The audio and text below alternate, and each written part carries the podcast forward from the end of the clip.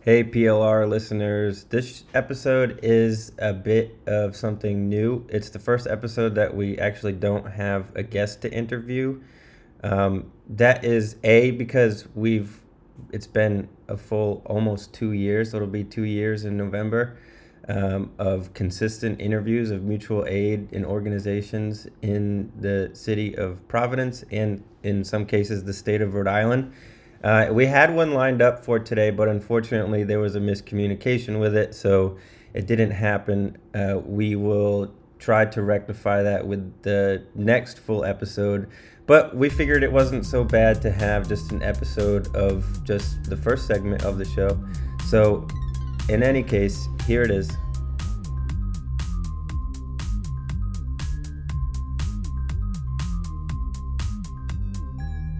Hello, welcome to the Providence Leftist Radio. This is Crow. With me is Alex and Evan. We're going to be talking about a good amount of things today, and just make sure that you double check the Patreon. We have a couple of things that you can look up and support us. And along with that, if you're free May 14th from 10 a.m. to 4 p.m., we will be one of the vendors at the House of Kodak uh, marketplace event a lot of folks there. Um, hope to see you there. Yeah, it's usually a really cool event. There's usually uh, a lot of great artist tables, and you know people cycle in and out of it. There's usually food, so it's a cool place to check out. I know that um, Red Ink will have uh, a table next to the PLR table where we'll be selling books for a dollar, uh, and the the money goes to Red Ink and we'll have like business cards and stuff like that. So you can come say hi to the Red Ink people as well. I think it will be right next to the PLR table, or if not that, attached to the table. I'm not sure yet. Hell yeah. And that, yeah, and the the the Patreon is always a good idea to check out. It just helps us a lot. Uh, it helps us fund the mutual aids that come on the show, uh, send them some money. So that's what we're all about. That's what we're trying to do. So, what's new? What's going on this week? A whole lot. Um, I guess the first thing we can probably bring up would be that protest at the state house recently. Um, context wise, um, um, I'm always bad remembering names. Roe v. Wade, correct? Yeah. Yes, that's what it's called. Roe v. Wade. Um, essentially, um supreme court pretty much just wanted to butcher it entirely get it out of the way and it's entirely an attack on bodily autonomy. And there was a protest in response to it um, all over the, there were protests all over the country. And we had one at our state house which it was nice to see a lot of folks there coming out.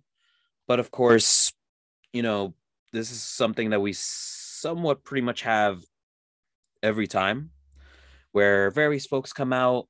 It's great that folks would show solidarity or just like show, like, hey, we're here, we exist. But one of the things that I would say is one would say they f- could feel tired of these kind of things going on, of these kind of rallies at the state house constantly happening. Every time something happens, we're all at the state house and it usually goes the same way. It's uh, some local community folks would come up and speak. Folks would say some pretty cool things like uh, about what they plan on doing and this and that. But then it's also too much time is taken up by local politicians slash like government officials. And I feel like if we need, if we were to want to get something truly done, those who should be coming up to speak and those who spe- specifically would want to voice what they want to voice should be less focused on government officials and more on like the larger community of people who live in Providence instead. Um yeah, the the, the entire protest was organized by uh the Women's Project. That's with the X in in uh place of the E.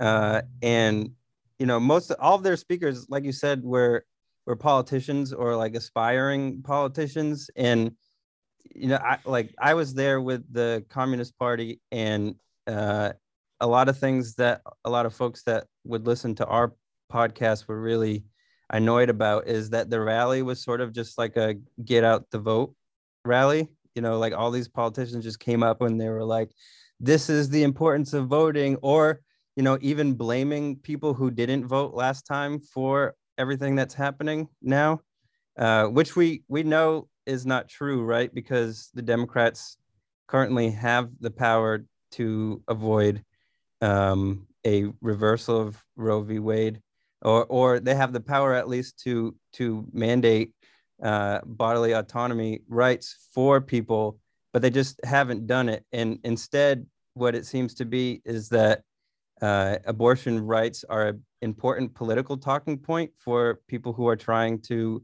win office, and it gets a lot of money for candidates too, right? The the pro-abortion organizations tend to donate like thousands, if not millions of dollars to certain candidates. And so if you eliminate that topic from the political discourse in general, then you're eliminating a huge source of revenue for for Democrats and their campaigns. And so the protest was sort of annoying. And then did you see the big hot air balloon that they had? Yeah, I believe um I think someone had mentioned that's the hot air balloon was just brought in by a like local entertainment group. Yeah. It's still ridiculous though. It's a little bit over the top where like you know we we looked at we we looked at uh we looked into how much it costs to rent a hot air balloon. And it's like two thousand dollars an hour. And then to buy one is like fifteen thousand or something like that.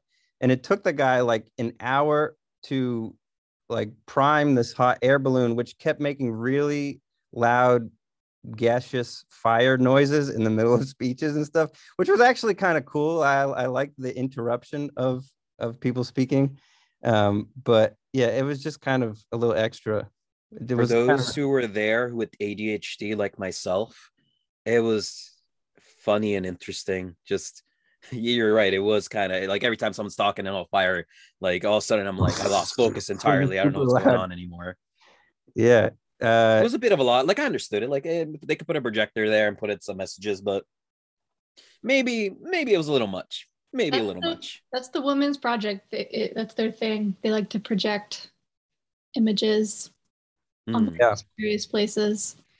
I think we got into it once with them about uh abortion what was it? Uh it had something to do with the the cvs controversy that came out earlier this year. We spoke with them about or like we did a whole instagram live with them because of cvs controversy yes. So the women's project is um they i mean they claim to be proponents of like sexual liberty and, and autonomy and uh, a person a, a, person's right to choose and everything um, but i would encourage people to also look into like like actual reproductive justice organizations um, not i don't know i'm not tight with the people in the women's project so i can't really vouch for them. The x in there is sort of a dog whistle for TERF shit um, so I have my skepticism, which I think is fine. Yeah, I mean, um, oh, go ahead. No, I was just gonna say there's a, a the DIY Reproductive Sexual Health Collective that's in town. That's the same people as the Radical Mental Health Collective, and so they're uh, they've got more of like a Marxist view on uh, reproductive justice and you know, not necessarily adhering to what's legal. Um, so I guess if you if y'all don't mind, can I explain a little bit more in depth about Roe versus Wade and like what that is? Hell yeah.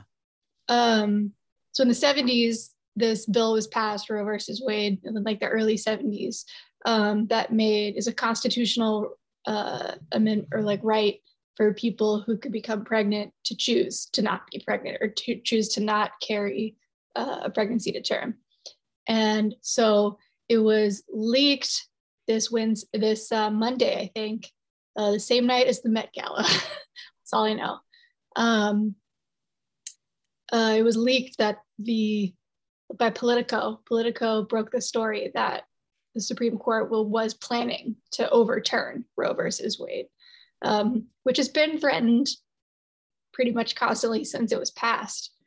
Um, but so we are one of many countries that is making it uh, really, really difficult. Others, I mean, like individual states have done things to make abortion harder to get, um, making it so people have to cross state lines or um, really just making it really hard for all people. Uh, but even like Cuba has like it's legal there on demand. So uh, I don't know, sorry, it's just a little bit more context. And we have groups like Planned Parenthood, but they're sort of not the best, I would say, even though I support Planned Parenthood and have been a patient at a Planned Parenthood, uh, interviewed for a job at Planned Parenthood, um, didn't get the job. Um, but there are there are groups in town, uh, more grassroots organizations that I can post on the Instagram. If you donate money to them, it goes directly to funding procedures for people rather than for I don't know whatever Planned Parenthood does with that fucking money. Rather than for hot air balloons. Yeah, I mean, I don't know. I was I'm I'm sorry everyone. I wasn't there at the rally thing. I didn't see the hot. This is my first time hearing about the hot air balloon. you didn't really miss anything. There were a lot of pink hats. Um, yeah. uh, as as I think the women's project is a lot of pink hats.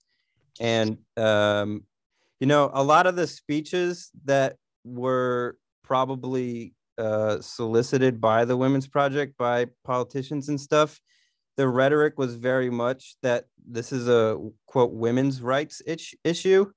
Uh, and the only people to frame it, the only person, I mean, the only person that was not, you know, a Democrat properly that spoke was a member of the PSL, and she was the only person to frame it in like a human rights issue and reproductive rights in general, uh, and to not use the exclusionary exclusionary language of of a women's issue. So, I mean, at least I was happy that she spoke and she kind of clarified that and framed it also in a critique of of capitalism but yeah it that you didn't really miss much in that in that yeah uh, I, I mean I, I knew that it was going to be a big transphobic um, mess so i was just like mm, me and my uterus are going to stay home and yeah. not wear a hat yeah in general a lot of it just kind of was again like i mentioned earlier just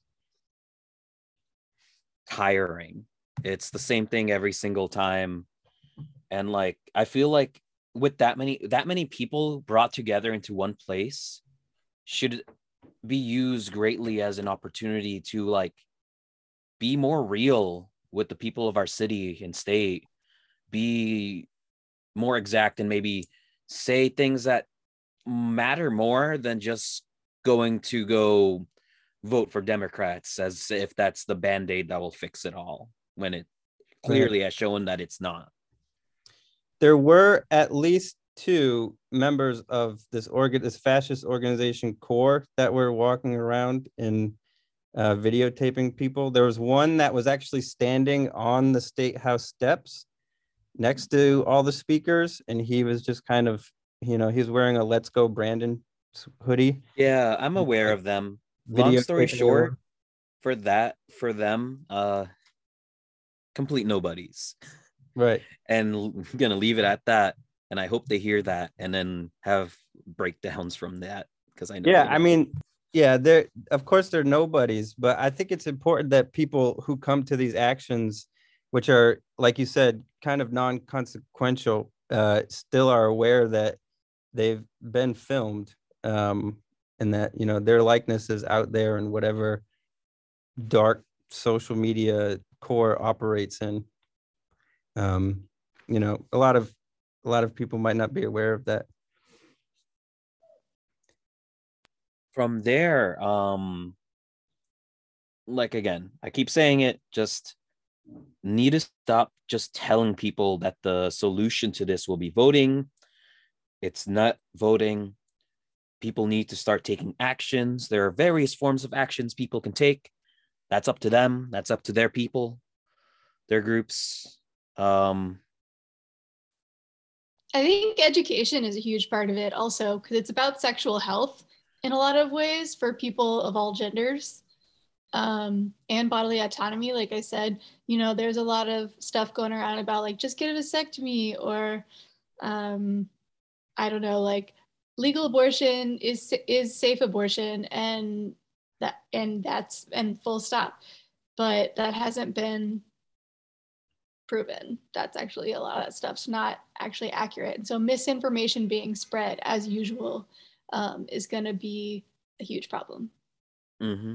Yeah, I, I mean, it's also important to tie it to a critique of capitalism because, uh, you know, I, I posted on my Instagram recently all of the major corporations that are involved in overturning or involved in organizations that are trying to overturn Roe v. Wade. And, you know, a lot of them are companies that we use every day. And that's because, you know, they're involved. It's like Johnson and Johnson, for example, heavily involved in, in the baby industry, as I call it, the kid industry, and all the things that you need to to buy and have to have children. That, you know, the fear is that if uh, if abortions are made legal, then uh, less profits would be made off of those essential baby items um, like diapers or I don't know, formula or any of that kind of stuff.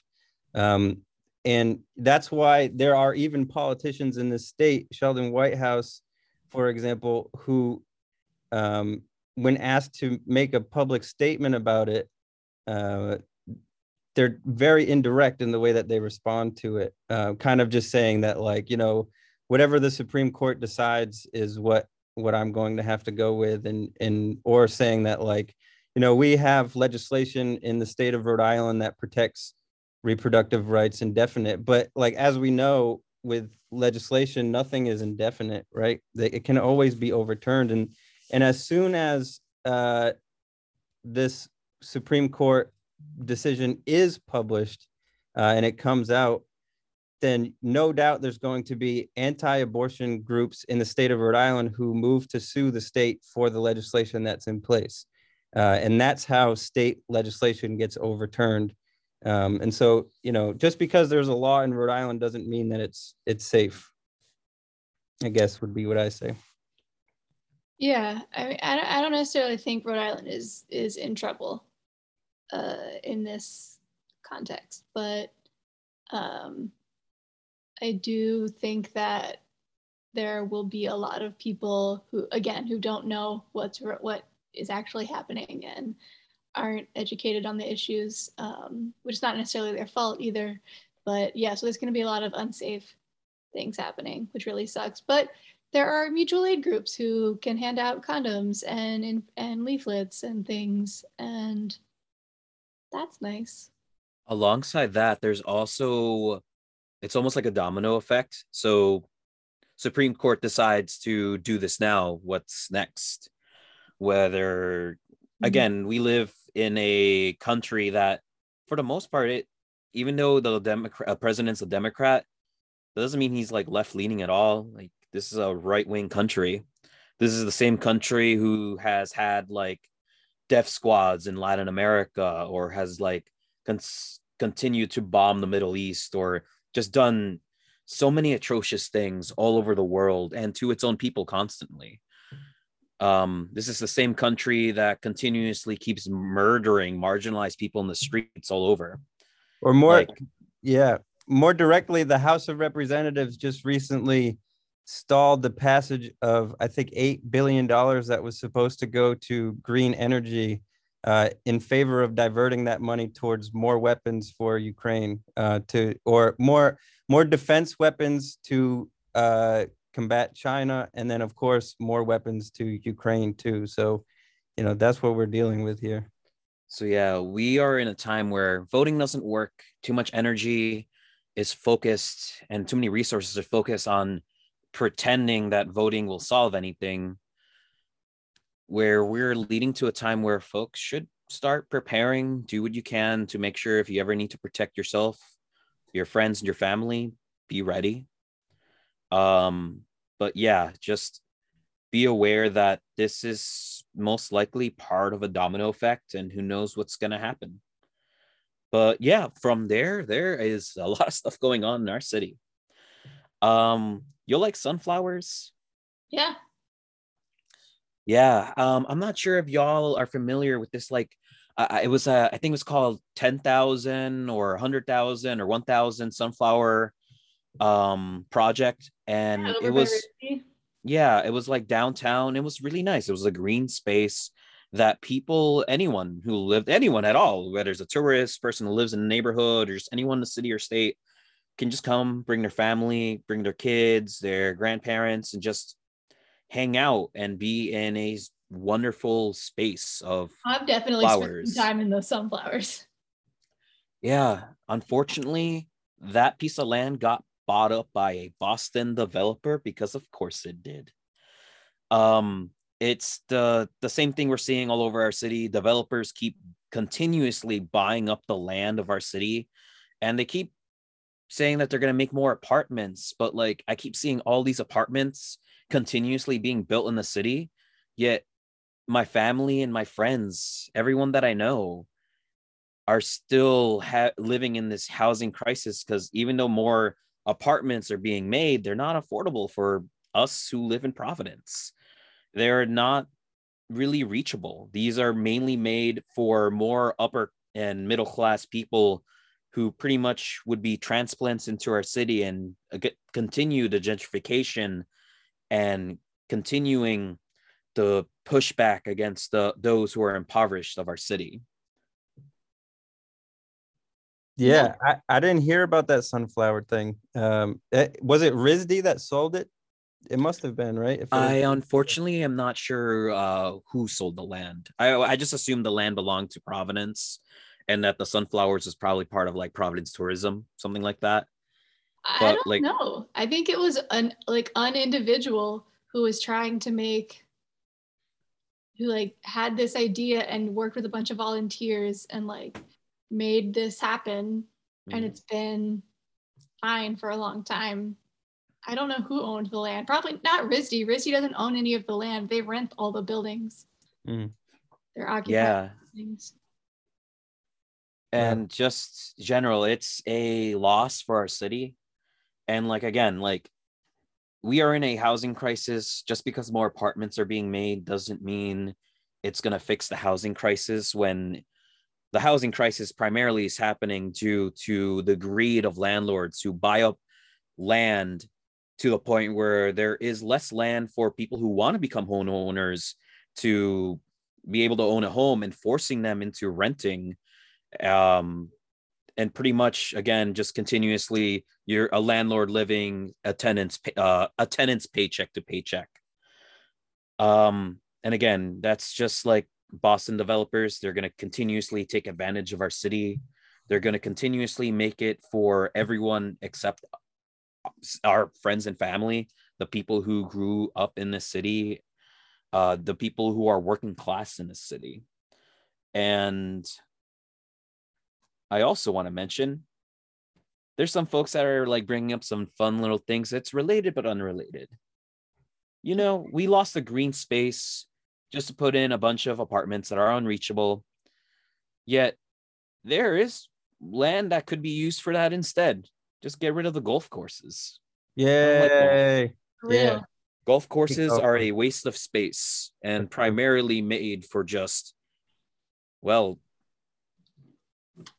it's considered like an elite like an old man elite sport kind of thing not Yeah. not an elite sport but like uh, a cl- uh, upper class elite kind It, of it uh, really is a specific class and income earner that is capable of golfing in leisure uh, because they they have the the money to do it and the time Yeah. to do it. So only yeah, they golf- are allowed to have all that space while little small little patches like this are taken from the people of our city Yeah. Yeah, and you know that it's it's probably considered like prime real estate too because of its location next to like Plant City and stuff like that. So the idea that some developer will come in and build affordable housing there is just ridiculous because just by its location, we already know that it's going to be super overpriced. And we already have a, a blueprint for how this is done and how it's been done. If you look at, and I've, I think I've mentioned this before on the show, but if you look at the city of Boston, um, when I was younger, uh, it used to be that, you know, a place like Allston, for example, and even Brighton to an extent, uh, Jamaica Plain, even uh, Hyde Park and uh, Mattapan, for example, were definitely affordable for like working class individuals to live in who commuted into the center of the city or even, you know, within the suburbs. Uh, but now, if you drive through any of those neighborhoods, it's either people living in, it's either like eight people living in one three bedroom apartment and splitting rent that way, or it's just houses that have been completely renovated uh, and that are on the market for like, you know, uh, $2,200 for a one bedroom. You know, it's and like the those prices aren't going down anytime soon because uh, Boston has also concentrated uh, in both tech, uh, professional careers like academia, uh, and and doctors, and and those are the people that I guess can afford that kind of stuff. Um, and so, like people who actually work in Boston at like cafes or in the service industry of, of some type, they all have this ridiculous commute inside the city, uh, or they live in really cramped apartments with with people, uh, and it just doesn't seem appealing. And you know, and the city continues to build, but those are like vacant townhouses and vacant apartments that nobody can afford. Um, so the same thing is happening here because I think that the developers in Boston are seeing that they have squeezed that market as hard as they possibly can. And so now they're looking at the second biggest city in New England and one that has a direct commuter rail line into and with Boston and New York. And so Providence is like ripe for real estate development uh, along those lines. And So like that's where we're headed. Yeah, it's again this housing crisis that we currently are in is just going to keep getting worse. Not only that, um besides just the issue of housing, we also have the issue of like being able to have the lights on and being able to not freeze. Um recently gas uh, my gas bill doubled. And I know the same story goes for others. I've seen others even say that their gas bill tripled. And it's not as if anyone is like suddenly using more like gas. It's just that they're being charged and they're being like essentially scammed by National Grid.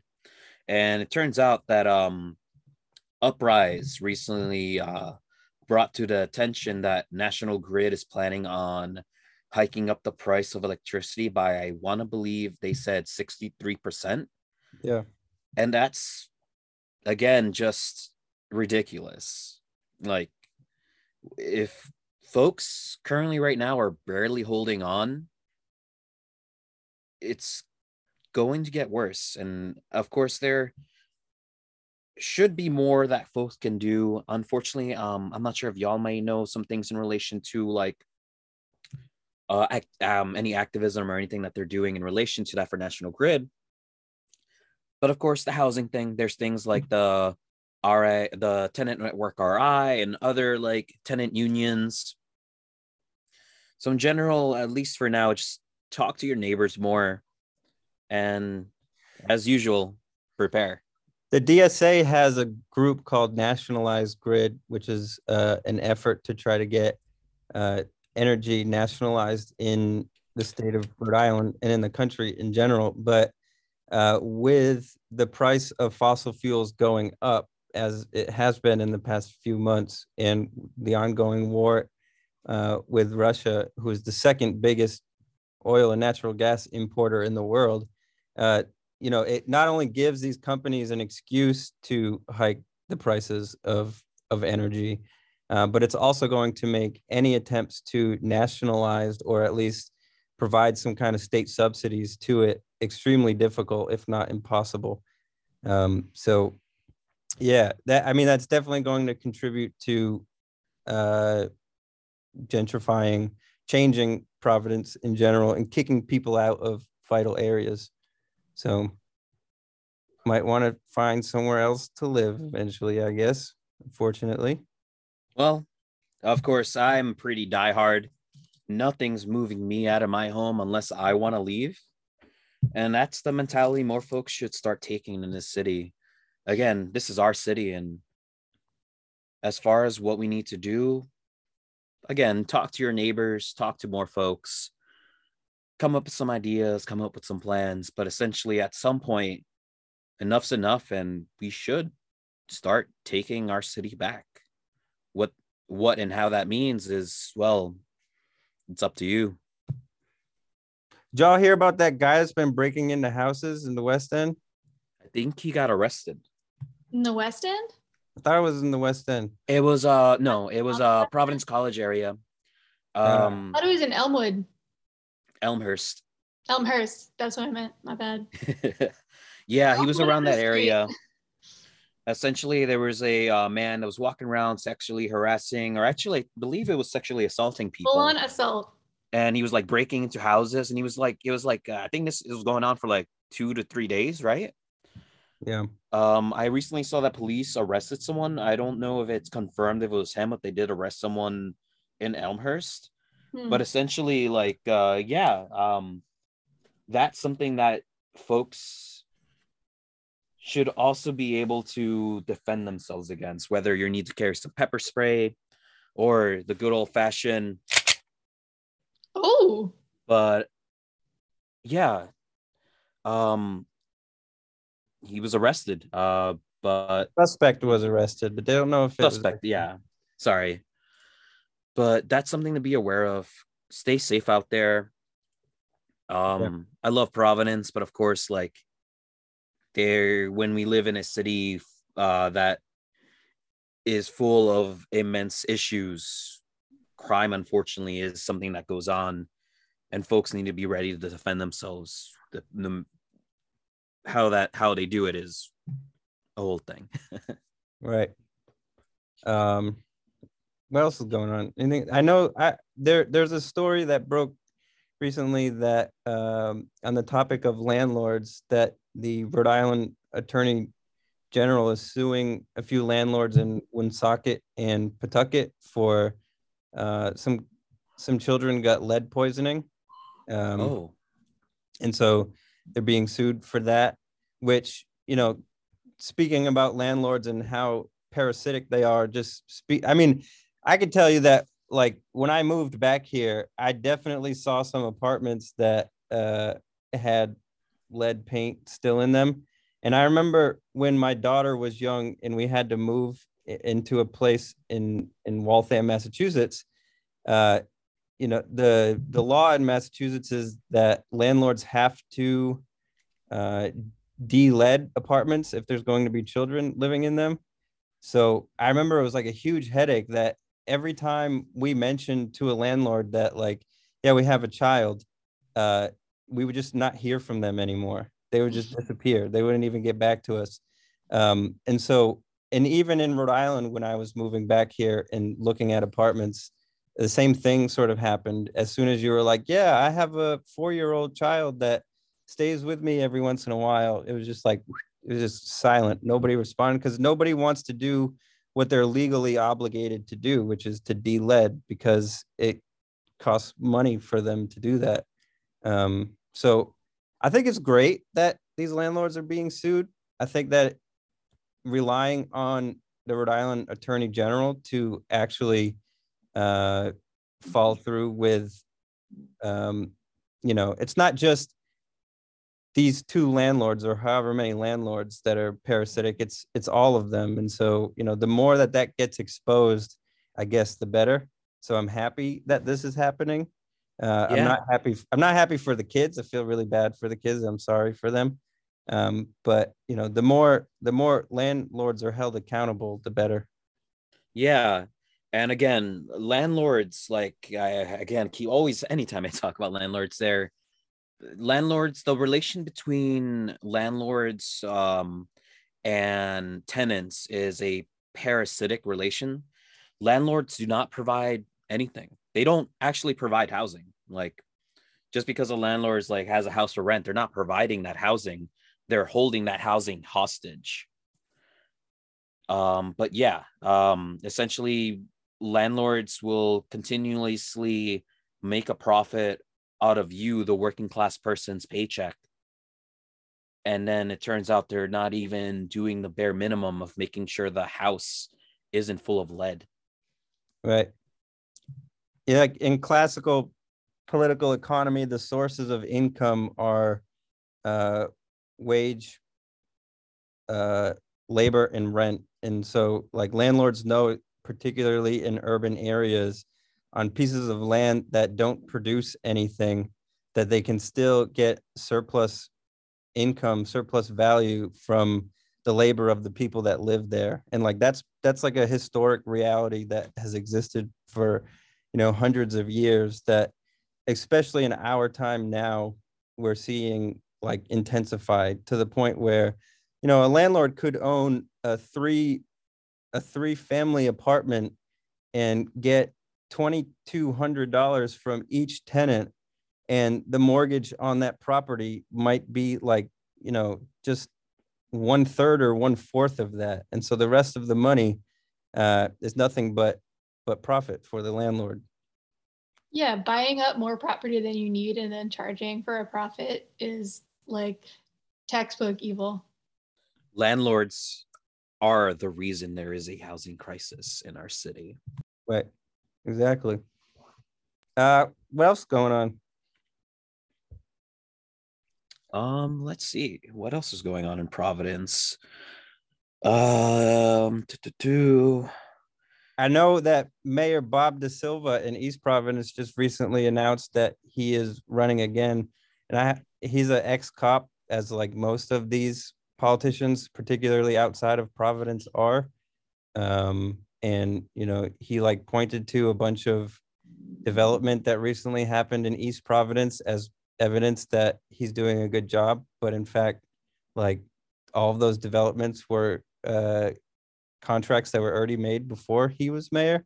So it really has nothing to do with him. But um, you know, that's happening. I get the as the uh as the elections near, we'll probably hear a lot more. There was also a gubernatorial debate that happened the other day. Uh, and you know, I've all of the all of the candidates were on there, even Luis Munoz, who who like even historically has been left out of these debates. Um, so I was sort of glad to see him in, not necessarily because I'm endorsing him, but because I do think that he is probably the most quote left candidate that is running. Um, but you know, even though he was on there, he didn't really get all that much airtime in talk time. Instead, it was like Dan McKee just acting condescending because he's already the incumbent. And so the assumption is that he'll kind of win. And uh, I think Nellie Gorbea uh, was really the one to be challenging him, as well as uh, Matt Brown. Matt Brown and Luis Munoz kind of teamed up in certain parts of it, which is kind of cool. It's like the two quote unquote progressive candidates kind of going at it together. But again, like Luis Munoz just kind of got drowned out by by everybody else, and you know both in terms of who who got airtime to talk, but also in terms of like who's getting the most campaign financing. Unfortunately, I think I I might have one, although that is dependent if I already didn't talk about it last time. Uh, let me. Did I um last episode, did I mention anything about a middle school calling the police on children? No. All right. So um, this is a middle school in Providence, Esek. Um, long story short, um, it was like they're preteens, it's middle schoolers. Like uh, that's like 10 to like 13, I want to say, right? Yeah, I don't know. Evan would know. Yeah, that's pretty accurate. Yeah. So long story short, um, there was a middle school fight as they happen, you Mhm. know. Um, children shouldn't be fighting each other, of course, but it is the responsibility of the adults who are there to make sure that they protect the children and also their educators and hoping to do what they can to make sure that situations like that are de-escalated. So at Esek, um, there was a situation from where um, kids got into a fight. Uh, one of them had their tooth knocked out, um, which um, must have been pretty serious considering I don't, at least from my knowledge of children, I don't think a regular punch would be able to do that. But regardless of what happened, is um, that child who had the tooth knocked out um, was feeling pain as they would from having a tooth knocked out. They would went and taken to the hospital. Um, but the school, the fight was already over. There was no fight. They they had the kids probably in detention, and they called the police to arrest three preteens over a school fight. And there's a lot of back and forth. There are parents who are furious, which is justifiable.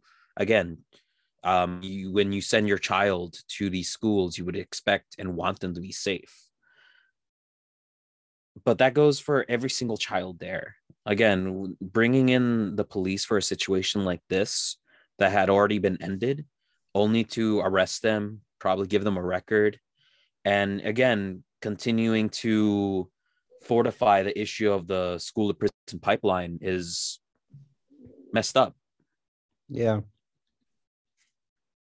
Yeah, that seems like that's all that it does is uh, reinforce that pipeline or some like idea that the cops are the people that you call in these situations. But Yeah, there is no reason that you need to bring in police who, when, who again, as all of you all are familiar with, are the same police who people across the country have been protesting for the violence they have been doing to people in our entire country, whether it's we're talking nationally or even in our own city. Yeah. So um the logic of needing to involve police over a middle school fight that was over is ridiculous. man, I'm glad the police didn't get involved in the middle school fights I was in. I would be much worse off right now, I guess. Yeah, I have many many flashbacks of middle school fights.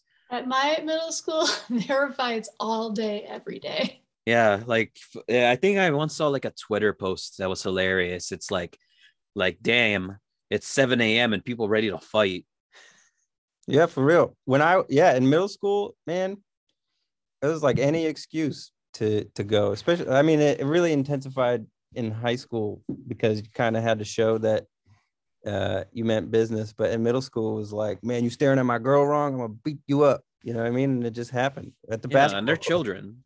And like it's up to adults in this situation being the educators, the I primarily would assume the principal themselves to like maybe instead of calling the police, have a genuine conversation with them. Yeah. Maybe all these parents need to come together as well as adults, talk amongst themselves and talk to their children. And again, talk it out Right. come to a solution make sure something like this doesn't happen again because it's the focus at this the, the whole thing at this point was i don't see them doing anything to make sure that doesn't happen again all they're doing is just um involving police if it happens right. the goal needs to be to make sure it doesn't happen in the first place not just involve police when something happens Right. And it and it just creates more animosity between the children that uh, face the repercussions with the police uh, for the future. I mean, like if if liberals are hoping that people come around and start to see the police as a force for good, then introducing them to the punitive force of the police at a young age is not going to accomplish that goal at all. Um, but hey, what do I know? Yeah, like we see across the country.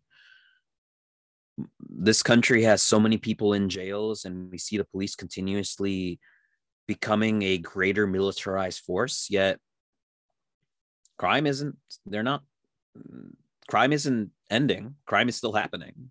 Right. It turns out that you can keep going what you're going when it comes to police, but they're not the solution to the various issues that are behind why instances of violence, especially instances of violence among children, is happening.